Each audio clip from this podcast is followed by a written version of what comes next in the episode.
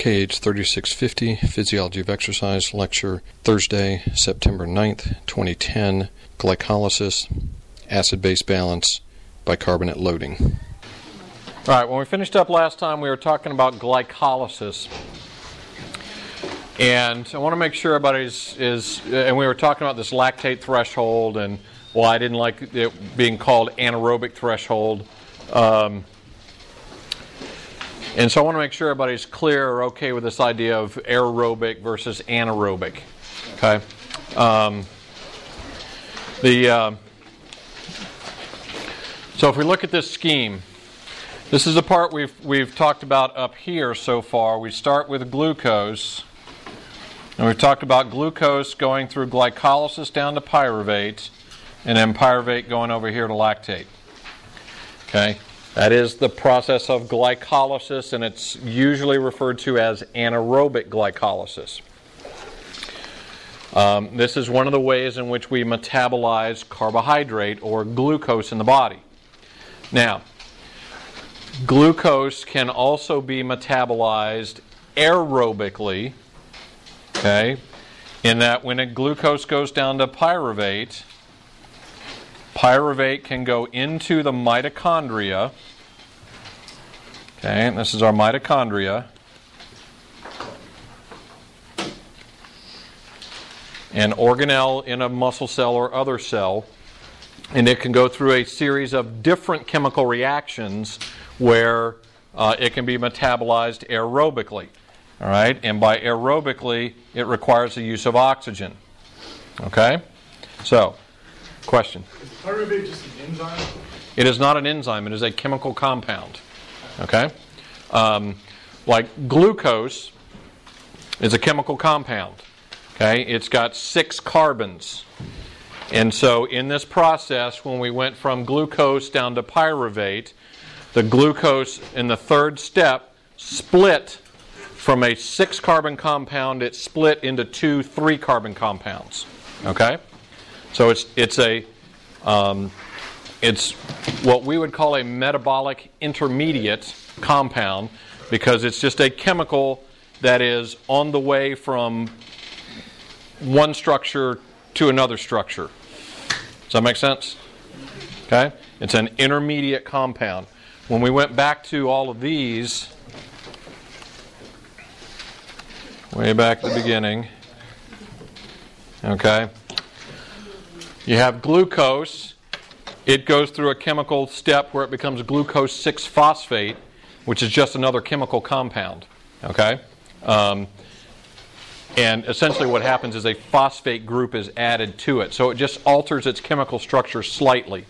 It's a chemical reaction, and this chemical reaction right here is catalyzed by an enzyme. Okay? So it forms a new chemical structure and then it goes to another chemical structure and it, through this reaction, and that reaction is catalyzed by an enzyme. So each of these things are often referred to as intermediates because we're getting down to our final thing, which is eh, which is lactate. Okay, but this one particular intermediate, pyruvate, is important, and it's important to know because it can, when you get to pyruvate in a muscle cell, pyruvate can either go to lactate and uh, anaerobically, or it can be taken into the mitochondria and be metabolized aerobically. Okay? So it's, it's that important anaerobic to aerobic crossroads. So we need to, you know, it's, uh, the cell needs to figure out um, what it's going to do with this pyruvate when it gets down there. All right, well, let's just think about this. And I'll give you a little bit of a preview of our aerobic energy system. Um, glucose to lactate, if you metabolize glucose completely to lactate, how many chemical steps was that? 18. Okay, that was 18 chemical steps to go this way. And how many ATPs do we produce? Two. A total, was a net of 2. Okay? When you go this way, if you take pyruvate into a mitochondria and you can metabolize it aerobically, it's 135 chemical steps. Which one's going to be faster? Anaerobic. Anaerobic, going to lactate, right?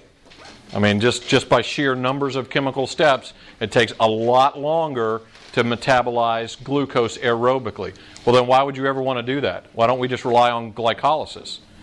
Long-term exercise. Okay, why though? If it takes so much more time to produce ATP, what, what might be an advantage of aerobic metabolism? It takes a lot longer, there's a lot more chemical steps, but what might be an advantage? Number of ATPs, right? If you go this way, you get 36 ATPs.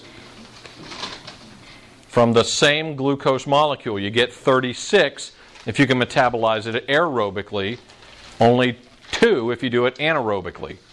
Okay? So it's a much higher energy yield, a lot more ATP if you can do it aerobically. All right. Well, then why might there be conditions or situations where you would want to or have to do it anaerobically as opposed to aerobically?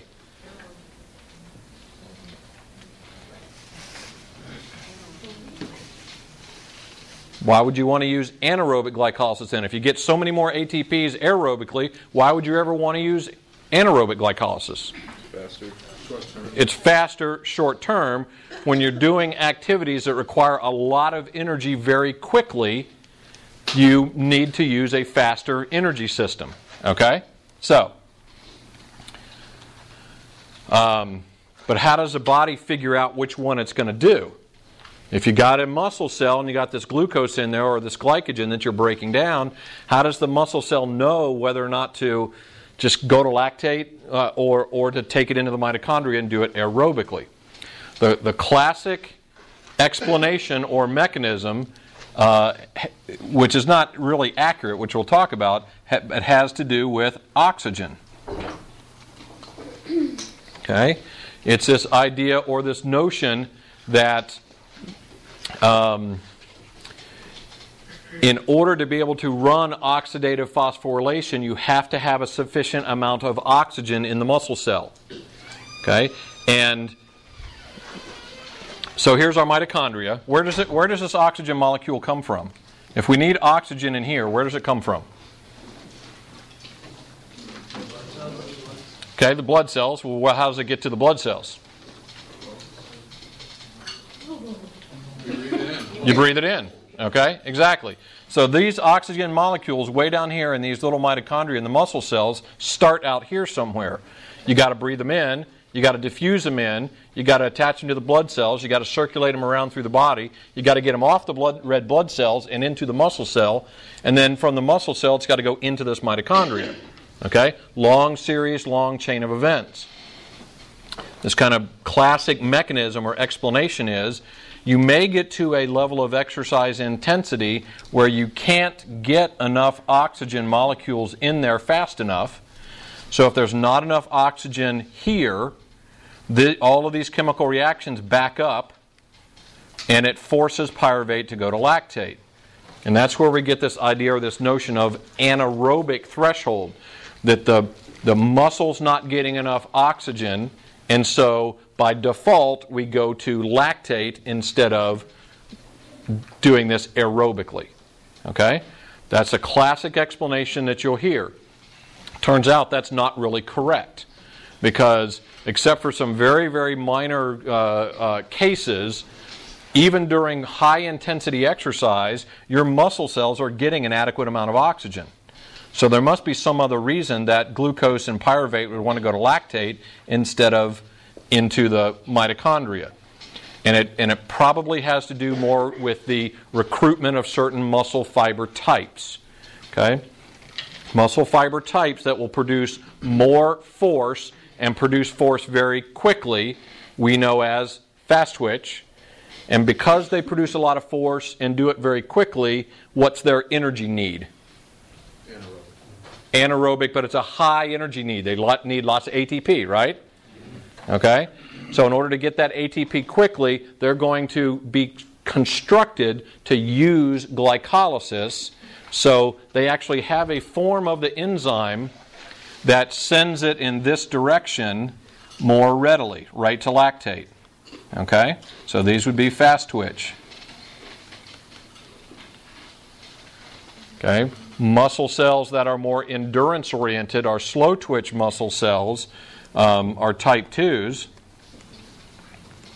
are more aerobic. They have more mitochondria. They can get more oxygen in there and they can use uh, oxidative phosphorylation to produce ATP. Um, and so those are helpful, but only when the exercise intensity demand is lower. Okay? So the amount of lactate that's produced, the amount that we use glycolysis is probably more dependent upon the exercise intensity and the muscle fibers that we recruit than it is on our ability to deliver oxygen to those muscle cells. Does that make sense? Okay? So I don't like the term anaerobic threshold because I think unless there are some very special conditions, like you tie a tourniquet around somebody's leg and cut off blood flow to their leg, that uh, only under certain very specific circumstances does that muscle become anaerobic or lack oxygen. Okay? All right. Um, so that feeds into the last thing that we were talking about this lactate threshold.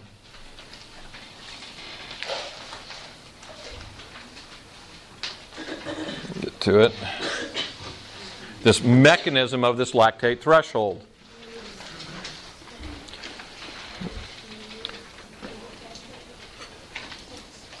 When, when we are exercising at more modest exercise intensity, what muscle fiber types are we most likely to use when we're walking or jogging at a slow speed? Slow twitch. So they're mostly aerobic. They're mostly going to be able to provide our ATP energy by aerobic, our aerobic energy system, our oxidative phosphorylation. Okay? Um, as we increase exercise, does that mean we don't use any fast twitch at all? No, we're probably going to use some fast twitch. And they're going to be more glycolytic. So they're probably producing some lactate. Okay? Lactate's produced by those muscle fibers, gets dumped out into the blood, circulates around the body. What happens to those lactate molecules? Turn back into ATP by what route or mechanism? By what? Yeah, in what kind of tissues? Liver, Liver, heart, highly slow, highly aerobic types of tissues will take that uh, uh, lactate and metabolize it aerobically. Okay. Um, now, as you continue to increase exercise intensity, you're running a little faster, running a little faster, running a little faster. Um, are you recruiting more slow twitch fibers? Well, you're, first of all, you're probably recruiting more slow twitch fibers as you're increasing running speed because you need more total muscle fibers to participate. But you also start to increase your recruitment of fast twitch fibers, right? So the more fast twitch fibers you recruit, the more lactate's being produced, the more lactate's being dumped into the blood. And up to a point, those tissues can still take the lactate out. Okay? So what's happening is um, as we increase exercise intensity, we're going to recruit more fast twitch fibers. Those fast twitch fibers are going to use glycolysis, which means they produce more lactate. So that's increased lactate production. Okay? Now, at the same time, at some point, we reach a maximum of our ability to remove lactate and oxidize it or metabolize it aerobically. Um, and we haven't really covered, uh, uh, haven't covered at all regulation of blood flow in the body, but uh, you can probably figure this out logically. When you exercise, your, your heart rate goes up and your cardiac output and your total blood flow goes up. When you're exercising, where do you think you send most of that increased cardiac output? That increased blood flow goes where? To the muscles being used, to the exercising muscles. And so, what happens to blood flow to other areas of the body that are typically not being used a whole lot during that exercise? Yeah, we, we, make, we, we have some priorities and we choose to um, shunt blood to active areas and away from inactive areas. And if we don't send as much blood flow to the liver and the kidneys and other tissues, what's likely going to happen to their ability to then take lactate up and metabolize it? It's going to go down. Okay? So that's where we get this over here. So we've probably got reduced blood flow to liver, kidneys, uh, non exercising muscle. Okay, so we're somewhat diminishing our ability to take lactate up and oxidize it. So at the same time, we're producing more and we're not able to take as much out of the blood, so we start to see this increase in lactate in the blood. Okay, there may be some very small regional areas of some parts of muscles that may not be getting enough oxygen, but the chances are this is not a major contributor to this lactate threshold. Okay? Most muscle cells, unless you do something funky like you know, tourniquets or, or cutting off or slowing down blood flow, most muscle cells are going to get adequate blood flow and oxygen supply during exercise. Okay? All right, so that's our kind of the reason or rationale behind this, this lactate threshold. Now, um, from a practical standpoint, uh, when you there's a variety of different reasons why you want to or why you don't want to exercise and then stop suddenly. You know, we've got this concept of cooling down, uh, and it makes sense. The body literally does cool down, but we also want to make sure that we are doing this in a kind of a slow, um, way so that we keep the body moving actively. And one of the things that does is keeps our uh, circulation moving. Okay? Think about running, um, you know, a, a, 400 meter interval is, is, is at, a, at a hard pace and stopping and laying down on the ground, in which case the blood starts to pool in different areas of the body, and you don't keep this blood flow going. Okay? But if you stay upright and keep moving, and even if it's just walking, you keep blood flow going, and what happens is an improvement in lactate removal. So, the, actually, these colors don't match up very well. But here's person's done intense exercise right here, so their lactate levels have increased significantly, and then here's the time that they recover. Okay? And in this case, they're doing no activity or exercise. They basically just sit down or lie down. And so it takes some period of time for this lactate to be removed from their blood because they're not maintaining good blood flow and circulation. But if the person will do even some light kind of exercise, you get faster recovery because you get faster circulation of blood flow, uh, circulation of these lactate molecules, and um, uptake and oxidation. Okay? Um, so, good reason one, at least one good physiological reason for cooling down properly from intense exercise. All right, what this looks at is um, kind of a maximal aerobic capacity test, looking at your ability to produce maximal lactate levels uh, based on certain ages. What's the, what's the main limiting factor we talked about for glycolysis? Not oxygen. What, what, what's the thing that will either speed up or slow down? Uh, pH could do it, but it does it by doing what? PFK. By influencing PFK activity. Okay? So things that will speed up PFK activity will make glycolysis run faster. Things that slow down pH activity or P, PFK activity will slow down will slow it down. Speed it up or slow it down.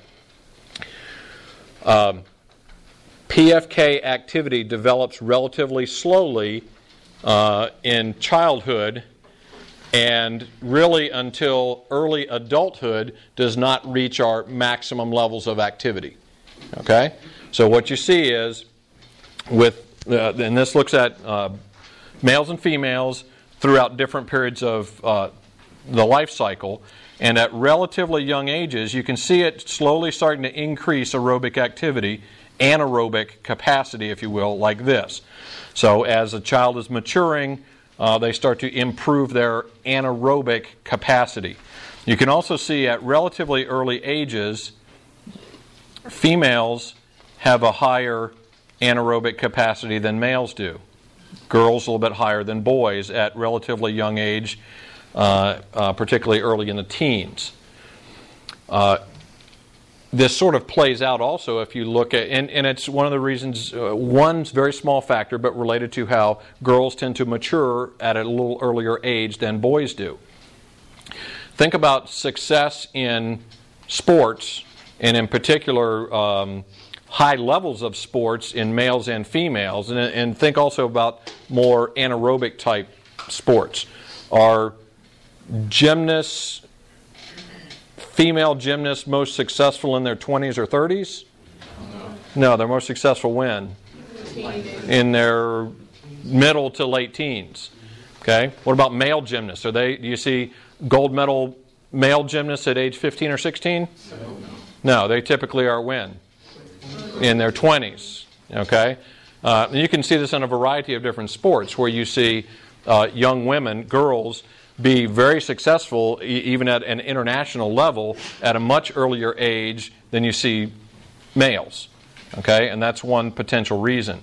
But when you start getting into the late teens and early adulthood, then males catch up and start to exceed that. Okay? Um, and so you tend to see this maximal PFK activity, maximal anaerobic uh, uh, capacity in late teens and, and in the 20s and maybe into the 30s. Okay? But then, at least in our typical society, we see it start to decline after that. And so, why does anaerobic capa- capacity go down as we get older? Is it just aging? You just get older and you start to shrivel up and Yeah. Yeah.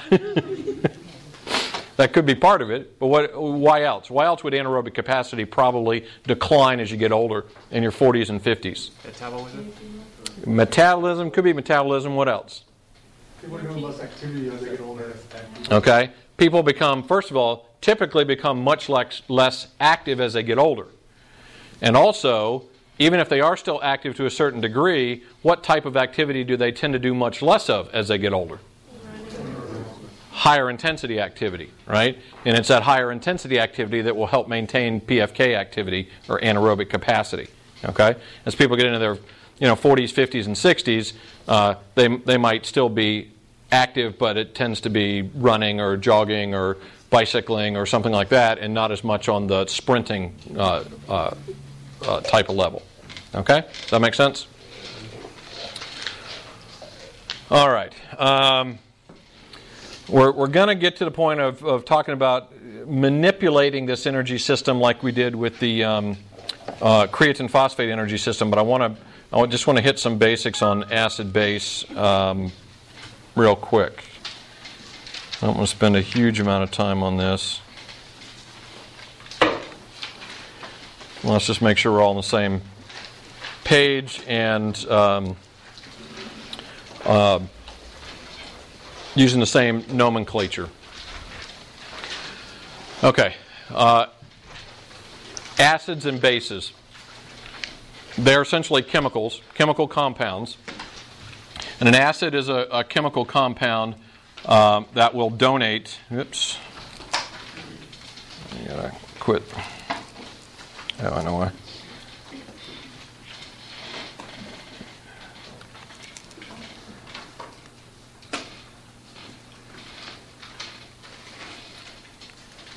Okay. It is a chemical compound that essentially, when it's put into water uh, or, a, or a chemical solution, it will increase the concentration of hydrogen ion. It- you can sort of think of it as a hydrogen ion donor. Um, a base, on the other hand, is one that when you put it into water will either um, uh, essentially accepts or takes up a hydrogen ion. Okay? So examples might be hydrochloric acid, which uh, in solution will dissociate into the chloride ion, but the hydrogen ion. Um, where in the body might you find hydrochloric acid, or would you? Stomach. Okay? Very, very common. One of our, uh, we have cells that line the walls of your stomach that uh, uh, generate hydrochloric acid and secrete it into your stomach to help you digest and absorb food. Okay, uh, an example of a, of a base is um, uh, uh, bicarbonate, okay, HCO3, because uh, when it comes in contact with a hydrogen ion, will tend to take up that hydrogen ion and form uh, carbonic acid. We're going to use this reaction quite a bit as we look at acid base balance in the body. Now, this concept of pH, uh, pH literally is the negative log of that hydrogen ion concentration that we're interested in.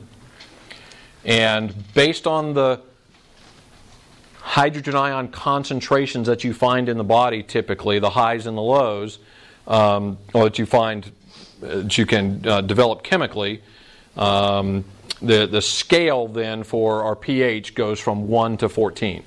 7 being neutral, so 7 right in the middle. And if we go this way towards 14, that is more basic or alkaline. And if we go this way down towards 1, that is more acidic. So it seems a little backwards, uh, but you just have to remember if pH is going down, if the number that we use for pH is getting smaller, then the solution is becoming more acidic. Okay, we're actually increasing the hydrogen ion concentration because it's the negative log right there. Okay, well, what does that have to do with the body? pH is one of the things that the body will regulate within pretty narrow ranges. Okay? We can't let the body's pH get very far out of balance for a very long period of time, or else there's some fairly severe ramifications. The, the overall body pH will fluctuate somewhere between about 6.8 and 8. Okay? You can get alkaline up to about 8. Um, and if you become too alkaline beyond that, it can result essentially in an overstimulation of the sympathetic nervous system and lead to uh, tetany um, and can eventually lead to death. If somebody becomes too acidotic or too acidic, then it can lead to a depression of the nervous system and can result in coma. Okay, so we want to regulate the body within a fairly narrow range. Typically at rest, we're just a little bit on the basic side, uh, about 7.4. Okay, and so you can alter the body's pH by doing a variety of different things. We can either accumulate more acid, or we can lose more base from the body, and either one of those things will shift pH towards the acidic side. We could potentially lose acids or accumulate more base, and that would shift things more towards the basic or alkaline side. Well, let's look at some things that might be uh, responsible for doing this. Uh, and, and categorized essentially by some respiratory means and some metabolic means. Okay? Respiratory acidosis. One really simple way to affect your body's pH and become more acidic is just to hold your breath. Okay? But the longer you hold your breath, the more um, carbon dioxide builds up in the body. And one of the ways of dealing with carbon dioxide is to break it down essentially into an acid. Okay? So, holding your breath or things that might result in chronic hypoventilation cause CO2 to build up in the body, and that makes you more acidic. Okay? some pulmonary diseases. Okay, um, chronic obstructive pulmonary disease, where uh, somebody has emphysema, as an example. Um, they basically um, uh, uh, carbon dioxide builds up in their body, and they become more acidic. Uh, respiratory alkalosis. Due to breathing, we become more alkaline or basic. Uh, one reason would be going to altitude. Anybody been to Colorado or Utah and gone skiing? You go to, you know, if you go to um, Breckenridge or someplace like that, you're up at, you know, eight, nine thousand feet where you stay, and then you go up on the mountain and you're at 10, 11,000 feet. When you go to that height, uh, there is not as much oxygen. You're, so you're not diffusing as much oxygen in. So one of the ways the body has of getting more oxygen in is to breathe more, increase your ventilation. Okay? Well, when you do that, you're actually also blowing off more carbon dioxide, and the more carbon dioxide you get rid of, the more basic you become. So you're decreasing your carbon dioxide content. It's this hyperventilation that comes when you first go to altitude. And your body literally becomes more basic, okay, more alkaline. Okay, metabolic acidosis. Reasons you become, can become more acidic by metabolism. Um, anybody familiar with the term or the condition called diabetic ketoacidosis? Okay, diabetic coma. Okay, um, you know, abbreviated as DKA, diabetic ketoacidosis. When people, and this this is different from insulin shock. People can go into a coma because they've taken too much insulin, which makes their blood glucose way, go way down.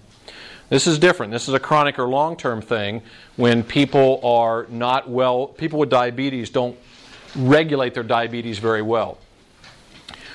One of the main things with diabetes is we don't metabolize carbohydrate very well. And if we don't metabolize carbohydrate very well, then we depend on fats. And so if we do fat metabolism, one of the products of fat metabolism are ketones. Okay, so we produce more ketones. These things are actually acids. They're also called keto acids. And if you rely very heavily on fat metabolism for long periods of time, you produce a lot of these keto acids, and these keto acids cause your body's pH to go down. And if this person with diabetes is unregulated for long periods of time, they can actually develop uh, this ketoacidosis to the, the degree that they will go into a coma. Okay? So they have to maintain good glycemic control. Uh, so that's one reason. As it turns out, exercise, particularly high intensity exercise, as we talked about last time, results in a big decrease in pH when we exercise at high intensity for 30 seconds, 60 seconds, 90 seconds, you know, 2 minutes, a minute to 2, of exercise at high intensity, you see your body's pH go down quite a bit. Uh, then you can actually do the opposite with metabolic uh, alkalosis, where you may have some conditions where, um, for example, if somebody's got a, um, a disease where it causes them to vomit a lot, what happens is they actually lose a lot of acid from the body because when they vomit, a lot of the acid from their stomach leaves their body and they become more alkaline. Okay? So there are a variety of different things that. Um, um, can influence the body's pH balance. Okay? All right, but we're, this is an exercise physiology class, so we're going to focus on exercise. These three things splitting ATP, using creatine phosphate, or using our aerobic energy system can influence pH very, very slightly.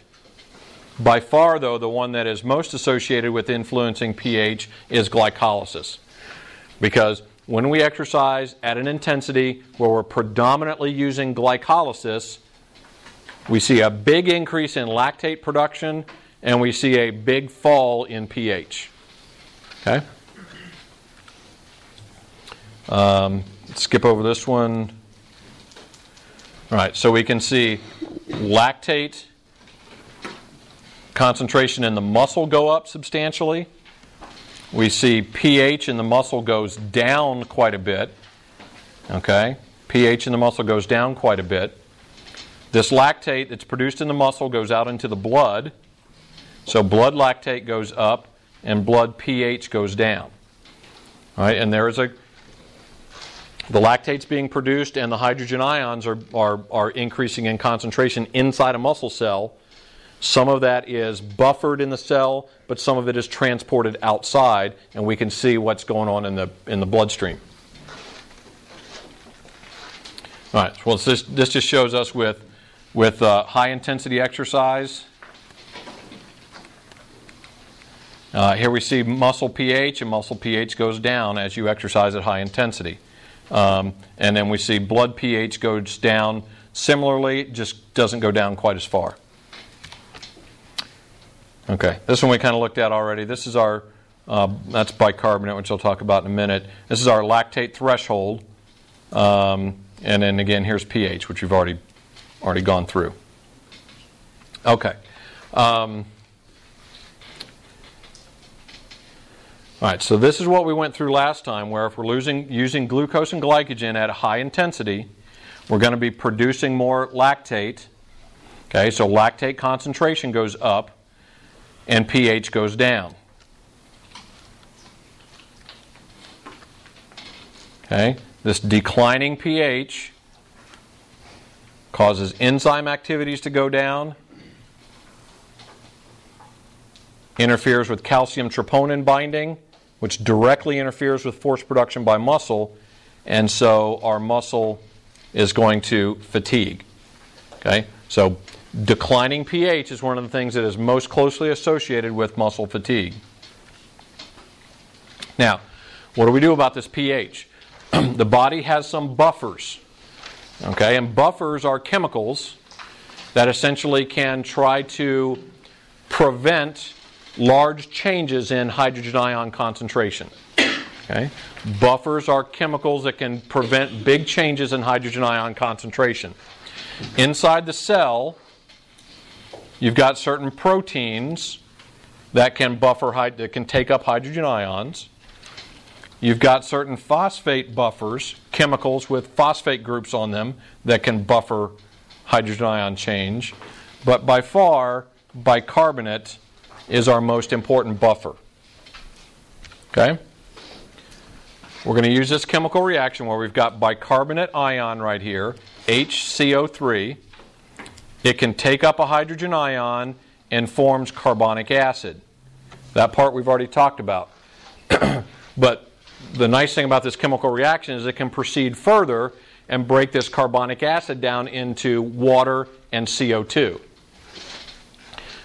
All right? So if you're exercising and you're producing lots of hydrogen ion, and if you've got enough bicarbonate ion available to you, you can buffer this and ultimately turn what this uh, adversely affects the muscle cell, you can turn it into water and carbon dioxide. The water you can just use in the muscle cells. What can you do with the carbon dioxide? Breathe it out. You can circulate it around to the lungs and get rid of it. Okay? So, this bicarbonate buffer is our most important buffer. It's not the most powerful chemical buffer we have, but we have a lot of bicarbonate in the body. And as we'll see in a minute, we can actually do some things to supplement that bicarbonate in the body. Um, and we can regulate our body's level of bicarbonate pretty easily. Okay, so that just shows graphically what I just talked about. Okay, so two major ways to deal with acute changes in pH.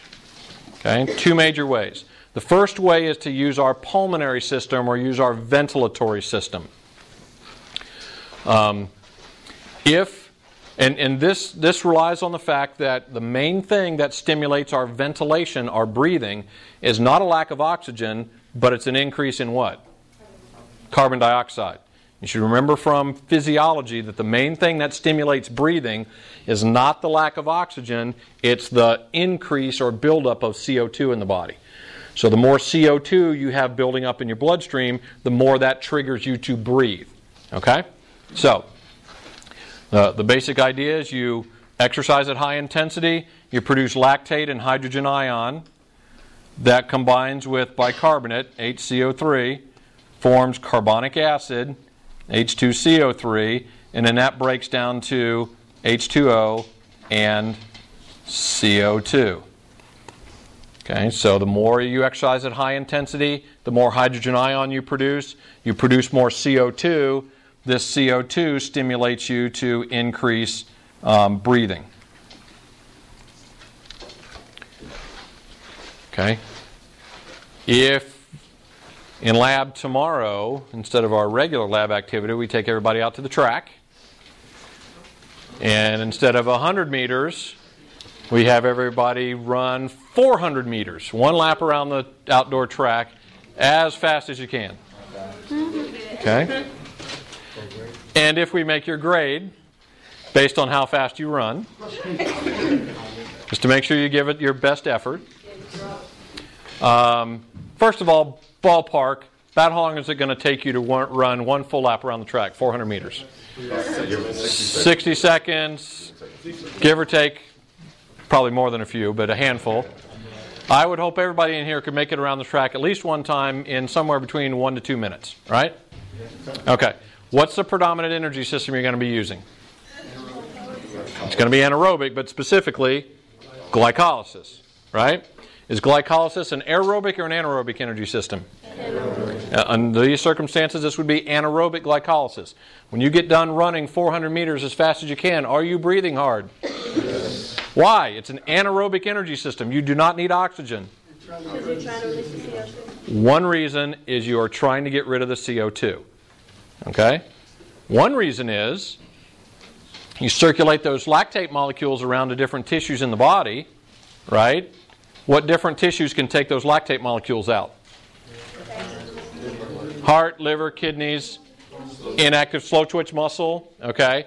What is what are those muscles what are those cells use to get rid of that or to use that lactate molecule? Oxygen. Okay? So part of your increased breathing is to oxidize those lactate molecules or, or burn them aerobically. But part of your increased breathing is you've now produced all of this extra CO2 because you're buffering the pH. And that CO2 stimulates you to breathe harder. And in fact, when you finish the 400 meters, you're probably gasping because you're working hard. Your ventilatory system is working hard to get rid of this CO2. Okay? So it's partially to burn up the, or to, to burn the lactate, and part of it's to get rid of the CO2. Okay. Now, um, the, the, the effectiveness is, the good thing is, this is, how long does it take you to start breathing hard when you exercise at high intensity? Seconds, right? So, uh, this is fast. From seconds, and when you finish running 400 meters as fast as you can, do you, does your breathing return to normal right when you finish? No. Does it take a little while? Does it take hours? How long, probably? Yeah, anywhere from you know seconds to minutes, right? Depending on how, how long you went. So so seconds to minutes. So the good thing about using our ventilatory system, our pulmonary system, to help us buffer this acid is it it acts quickly to help us get rid of this CO2. But now you stopped exercising. You're standing there and you're huffing and puffing. Um, the more you stand there and breathe hard, the more carbon dioxide you're getting rid of. Okay? And are you producing much more if you're sitting there at rest? No. So you're get, getting rid of CO2. So as you're getting rid of CO2, what's happening with our, our negative feedback mechanism? What's the stimulus to breathe hard? CO2. CO2. What's happening to CO2 levels in the body if you're just standing there breathing hard? It's going down. So the more you continue to breathe when you're not exercising, the more CO2 you get rid of. So what happens to the stimulus to breathe? It goes down and goes down and goes down back down to normal. Okay? So this pulmonary system is a good way to quickly get rid of a lot of this acidity that's building up. The problem is it's not complete. Okay? It's not complete because the stimulus to continue to breathe hard is reduced as you blow off carbon dioxide. So this, this can get your pH back close to normal, but not all the way. So we need to have a, uh, a system that we're going to use that is more fine tuned, that can more carefully regulate our pH, and for that we use our kidneys. We use our renal system. Because your kidneys are pretty adept um, here's our uh, basically the collecting tube right here for uh, urine production. So urine's going to go out to go to the bladder and go out um, uh, when you urinate. Um, so basically, what's happening over here? Here's our uh, uh, kidney cells. Right, right here's a kidney cell. And so what can happen is we can take in if we've got um, this H2O and this CO2 that's floating around in the blood from this high intensity exercise, from buffering this, this uh, uh, hydrogen ion, that can go into this cell. We can split that down to, and actually this one's, oops, I got this backwards, I'm sorry. Here's our lumen over here. So this is, goes out in the urine on this side over here. So we've got our, um, uh, got it backwards.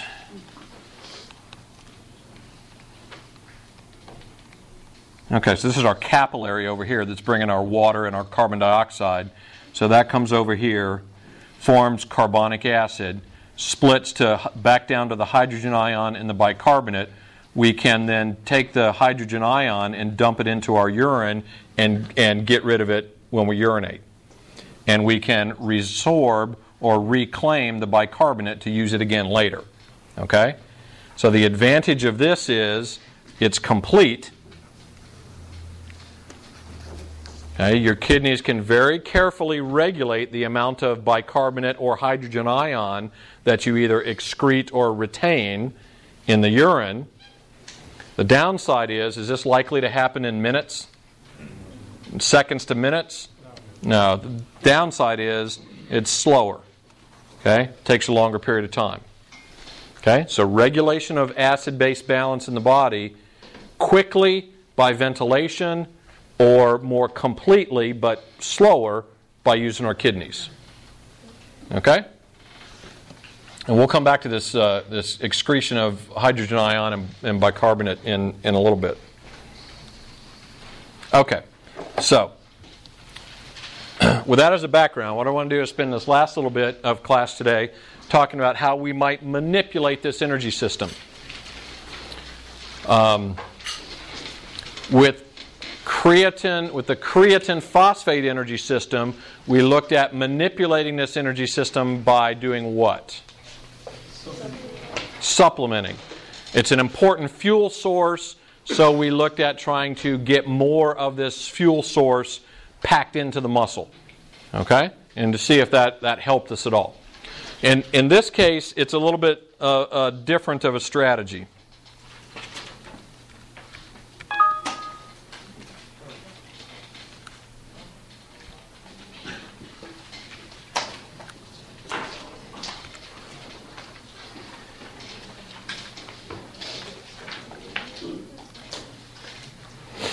All right, I'm going to skip over this part because we've this is all the stuff we've been talking about already.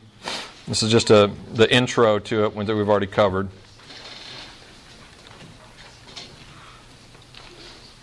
Okay, so in this case, uh, we know there are certain types of high intensity exercise um, that requires the use of glycolysis.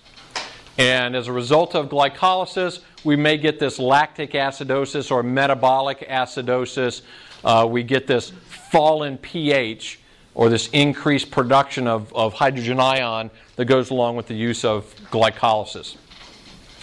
We know that that reduces activity of key enzymes, interferes with uh, um, actin and myosin, the cross bridge formation, because it interferes with calcium troponin binding.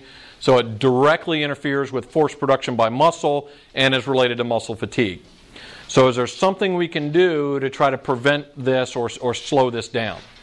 So, if we go back to our Chevette idea uh, uh of, of uh, um, ergogenic aids, with creatine phosphate, we were trying to take that Chevette and enhance it in a way that we could add more fuel, bigger gas tank. In this case, it's you're trying to prevent something detrimental from happening. It would be similar to if this car would overheat on a regular basis and you would do something like add more water to the radiator, hopefully that you would be able to drive the car further before it overheated and died on you. Okay?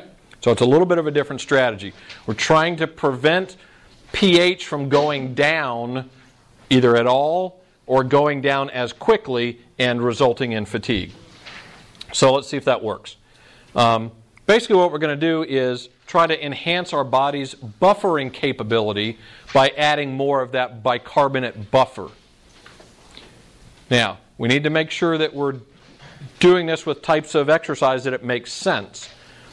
Um, is a one repetition maximum uh, uh, weightlifting or a 100 meter sprint probably going to be affected by this? No, because what's the energy system that's predominant there? Not just anaerobic, but specific energy system. Creatine phosphate. Okay? So if it's really short, high intensity, probably not going to be affected much by um, uh, this energy system. Um, is this likely to be affected by a type of exercise that might take, you know, two hours and five minutes to do? No, because that's going to be a totally different energy system. Okay, so it's got to be the right type of exercise. Um, now, it could be uh, one exercise bout that's of that description, or it could be multiple exercise bouts like intervals, you know, with certain amount of rest in between. So we'll we'll take a look at that. And just like everything else, you got to make sure the study is designed correctly, got the correct subjects, and all that sort of deal. So let's take a look at a study that, that did this idea of bicarbonate loading. This particular study looked at um, collegiate middle distance runners. Okay, these uh, they were all males.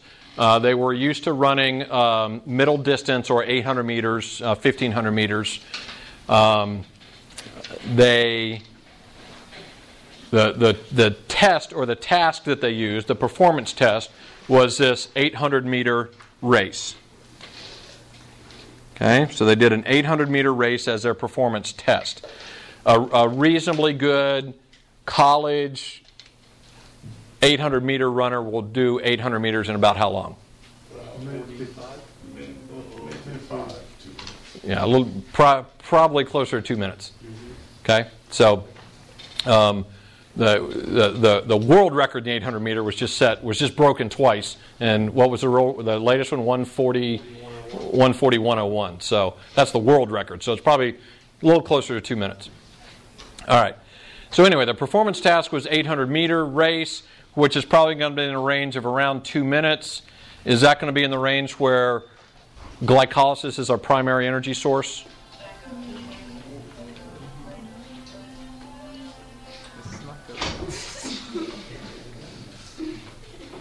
Okay. Um, so they did this, this performance task on an indoor track. Okay, why'd they do that? Control weather conditions, no wind. Exactly. Uh, controls the environmental conditions. You can control the temperature. Probably the two biggest things that are going to affect performance like this, not, not the two biggest, but two things that could potentially affect performance temperature and wind. Okay? Because if you did it on an outdoor track and it was windy one day and not windy the other day, could affect the performance uh, substantially. Um, they had them warm up and do everything just like they typically would do a normal race. And they raced in matched pairs. So they took these and they took two people who had similar times and they had them race together. Why they do that? Like a pace, or even more important than just a pace. What are what are two collegiate runners probably going to do if they're running in a race with somebody? Compete. Exactly. So it's that competitive thing to try to keep them keep them uh, giving their best effort. Uh, they did three conditions. They gave them a, there was a control condition where they didn't give them anything.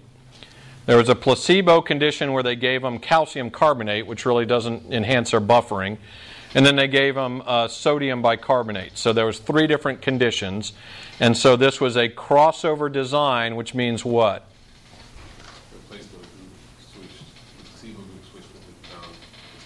Yeah, in any, and in this case, they're not really groups. They just there was one group of seven, six athletes, and they each did all three trials. Okay, so they they they uh, each of them did the placebo, the control, and the the um, experimental trial. A five day washout period. What does that mean?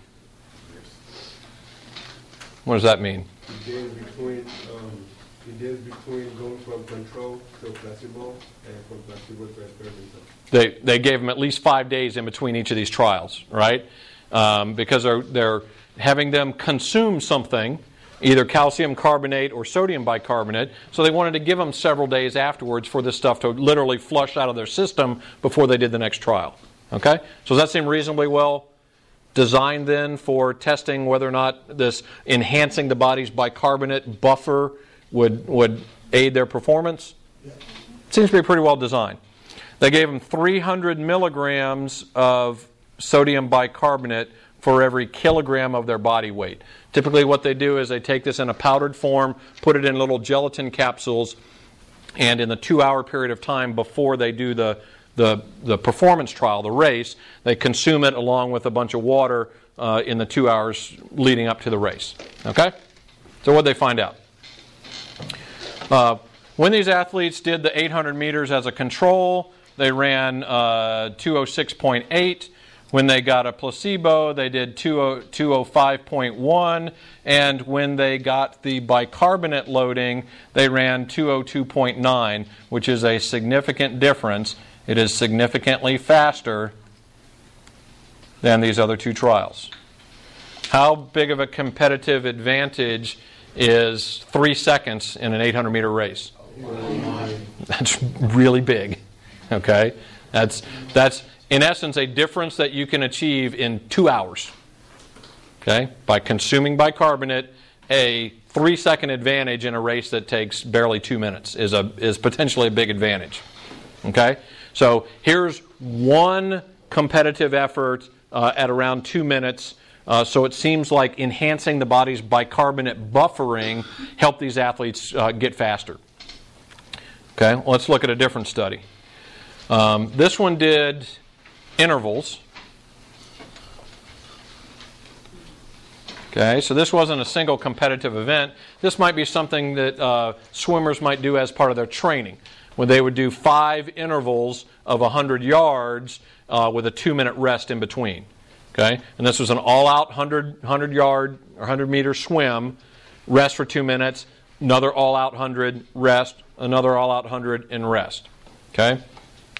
They actually did same thing control, placebo, and sodium bicarbonate.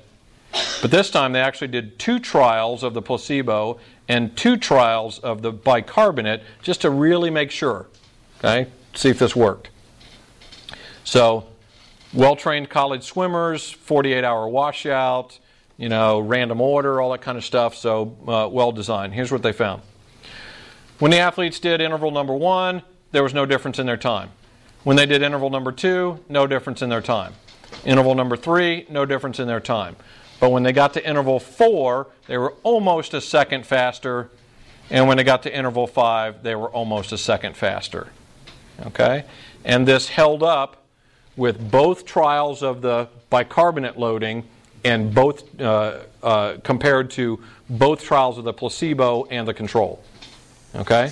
So in this case, with each trial, with a fixed amount of rest, you're getting these lactate levels are building up higher and higher and higher, and pH is going down lower and lower and lower with each subsequent interval. But by enhancing, enhancing their bicarbonate buffering, they were able to keep the pH from falling as far and they didn't fatigue as quickly. They were, they were able to go faster. Okay? So basically, what happens is uh, instead of increasing this energy source in the muscle, what we've done now is we've increased this buffering capacity in the blood. You consume sodium bicarbonate, it's digested and absorbed into the bloodstream, and your bicarbonate levels in the body go up dramatically. That allows these hydrogen ions that are being formed in the muscle to be moved out of the muscle more quickly and buffered. Okay? So basically, what the studies found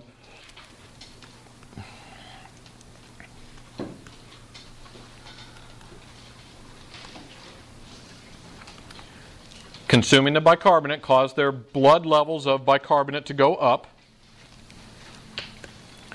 It caused um, the muscle levels and blood levels of pH to be higher. So that means less acidic. Okay? Less acidic. But they actually saw higher lactate levels. So they were able to exercise at this high intensity, use glycolysis that produces more lactate, but we're buffering that hydrogen ion. Okay? All right, well, awesome. Now we've seen two ergogenic aids creatine that seems to work under certain circumstances to help athletes, and bicarbonate that seems to work, this bicarbonate loading. So if you're going to engage in high intensity exercise, all you got to do is just consume some extra bicarbonate, you enhance your body's buffering capability, and bingo, you're faster.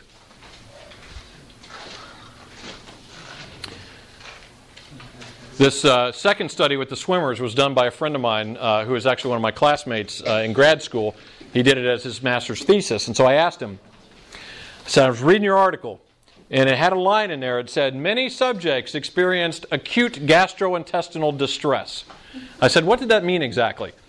He said, When the swimmers touched out after their fifth interval, he had almost a 100% incidence. They either got out of the pool and threw up on the pool deck or they ran to the bathroom with urgent uh, explosive diarrhea.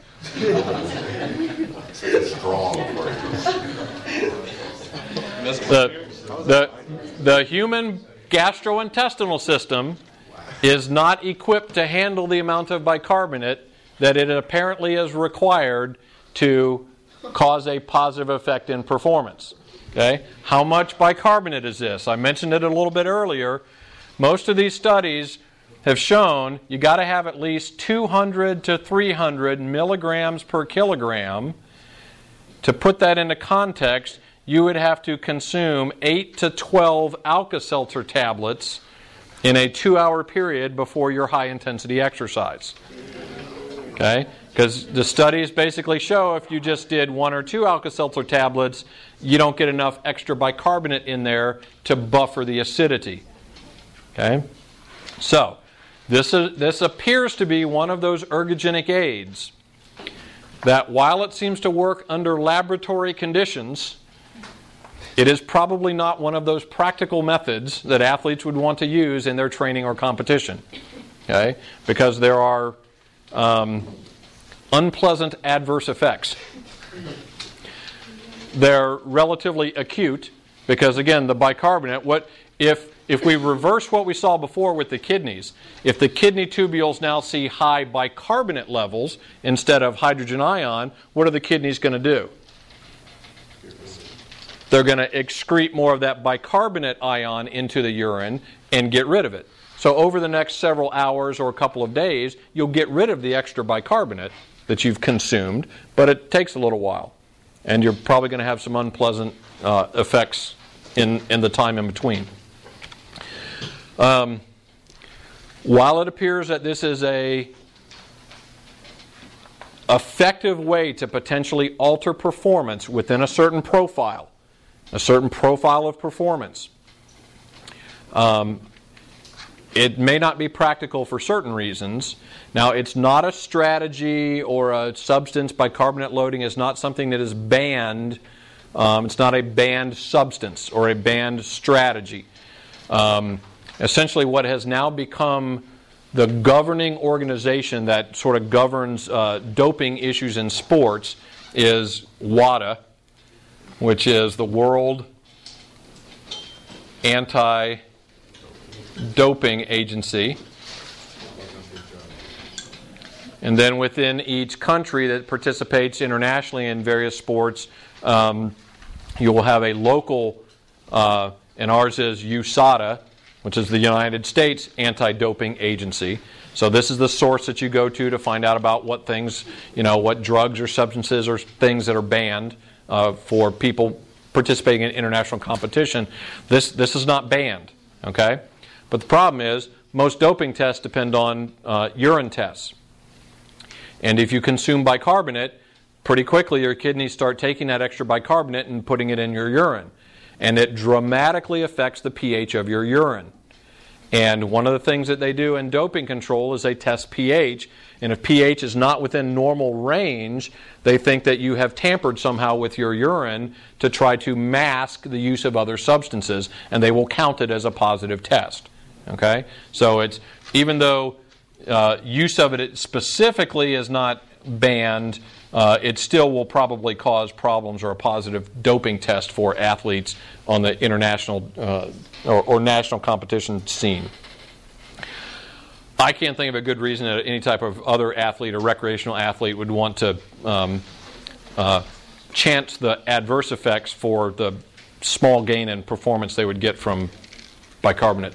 Okay, I'm just Loading. Um, so the athlete um, has to go through five trials of this exercise before they see the outward effects of this bicarbonate loading, correct? No, because the first study showed us just on one trial. Mm-hmm. Okay? Well, so well, what I mean by that is like the explosive diarrhea and the throwing up and stuff. Oh no no no because they didn't they didn't consume the bicarbonate before every trial. Mm-hmm. They did it just like with the, the 800 meter race, where in the two hours before the first trial, they consumed the additional bicarbonate because it takes a little bit of time to digest and absorb it into the blood.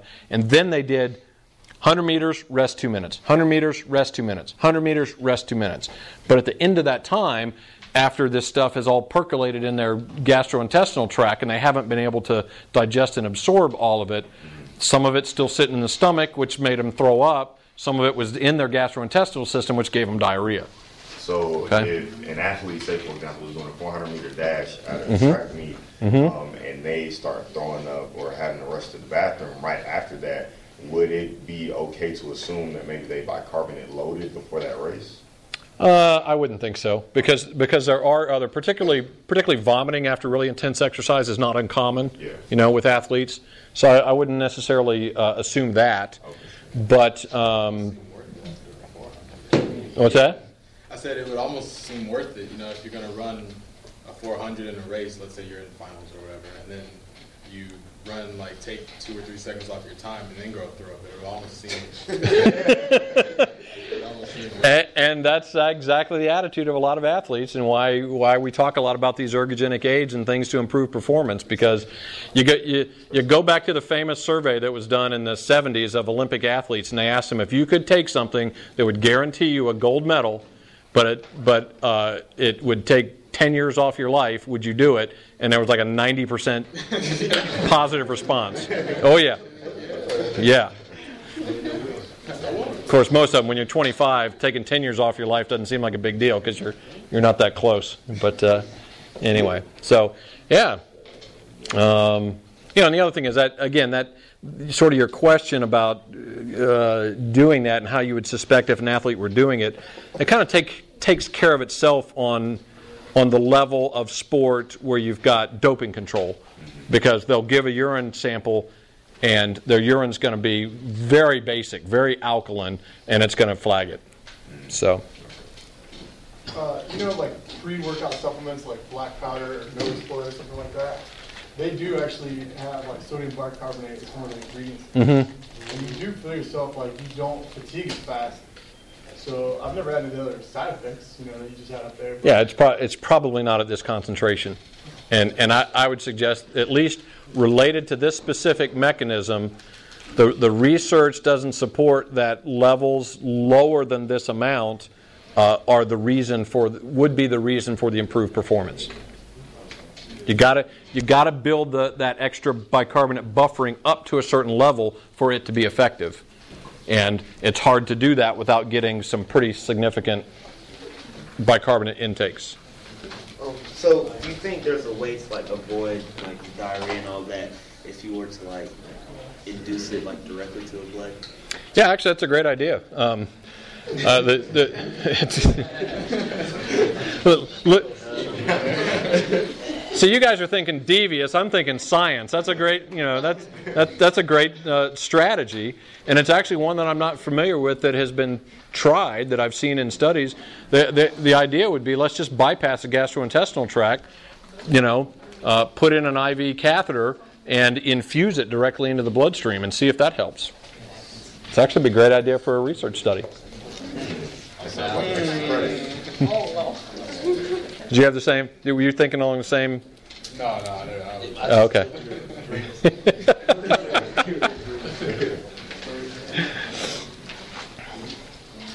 okay, so that's sodium bicarbonate loading, also uh, referred to as induced metabolic alkalosis. We're, we're adding more bicarbonate buffer to the body. Okay, so there's more bicarbonate in the body so that those hydrogen ions that are being produced, that acidity, can move out of the muscle more readily and be buffered. pH in the muscle doesn't fall as quickly, so you don't fatigue as quickly. Okay? Now, you'll also see this clinically as well, because when people come into the hospital and they're having a heart attack, uh, one of the things they'll do is get an IV in them, and they'll, they'll uh, uh, hang out saline that's got bicarbonate in it. Okay? The idea is that when your heart's not moving oxygenated blood around through the body very well, your body's having to rely on glycolysis because you're not getting enough oxygen. In this case, you're not getting enough oxygen. You're becoming acidic, and they'll start to boost your body's buffering capability so you don't become too acidic. Okay? So we use it on the clinical side as well.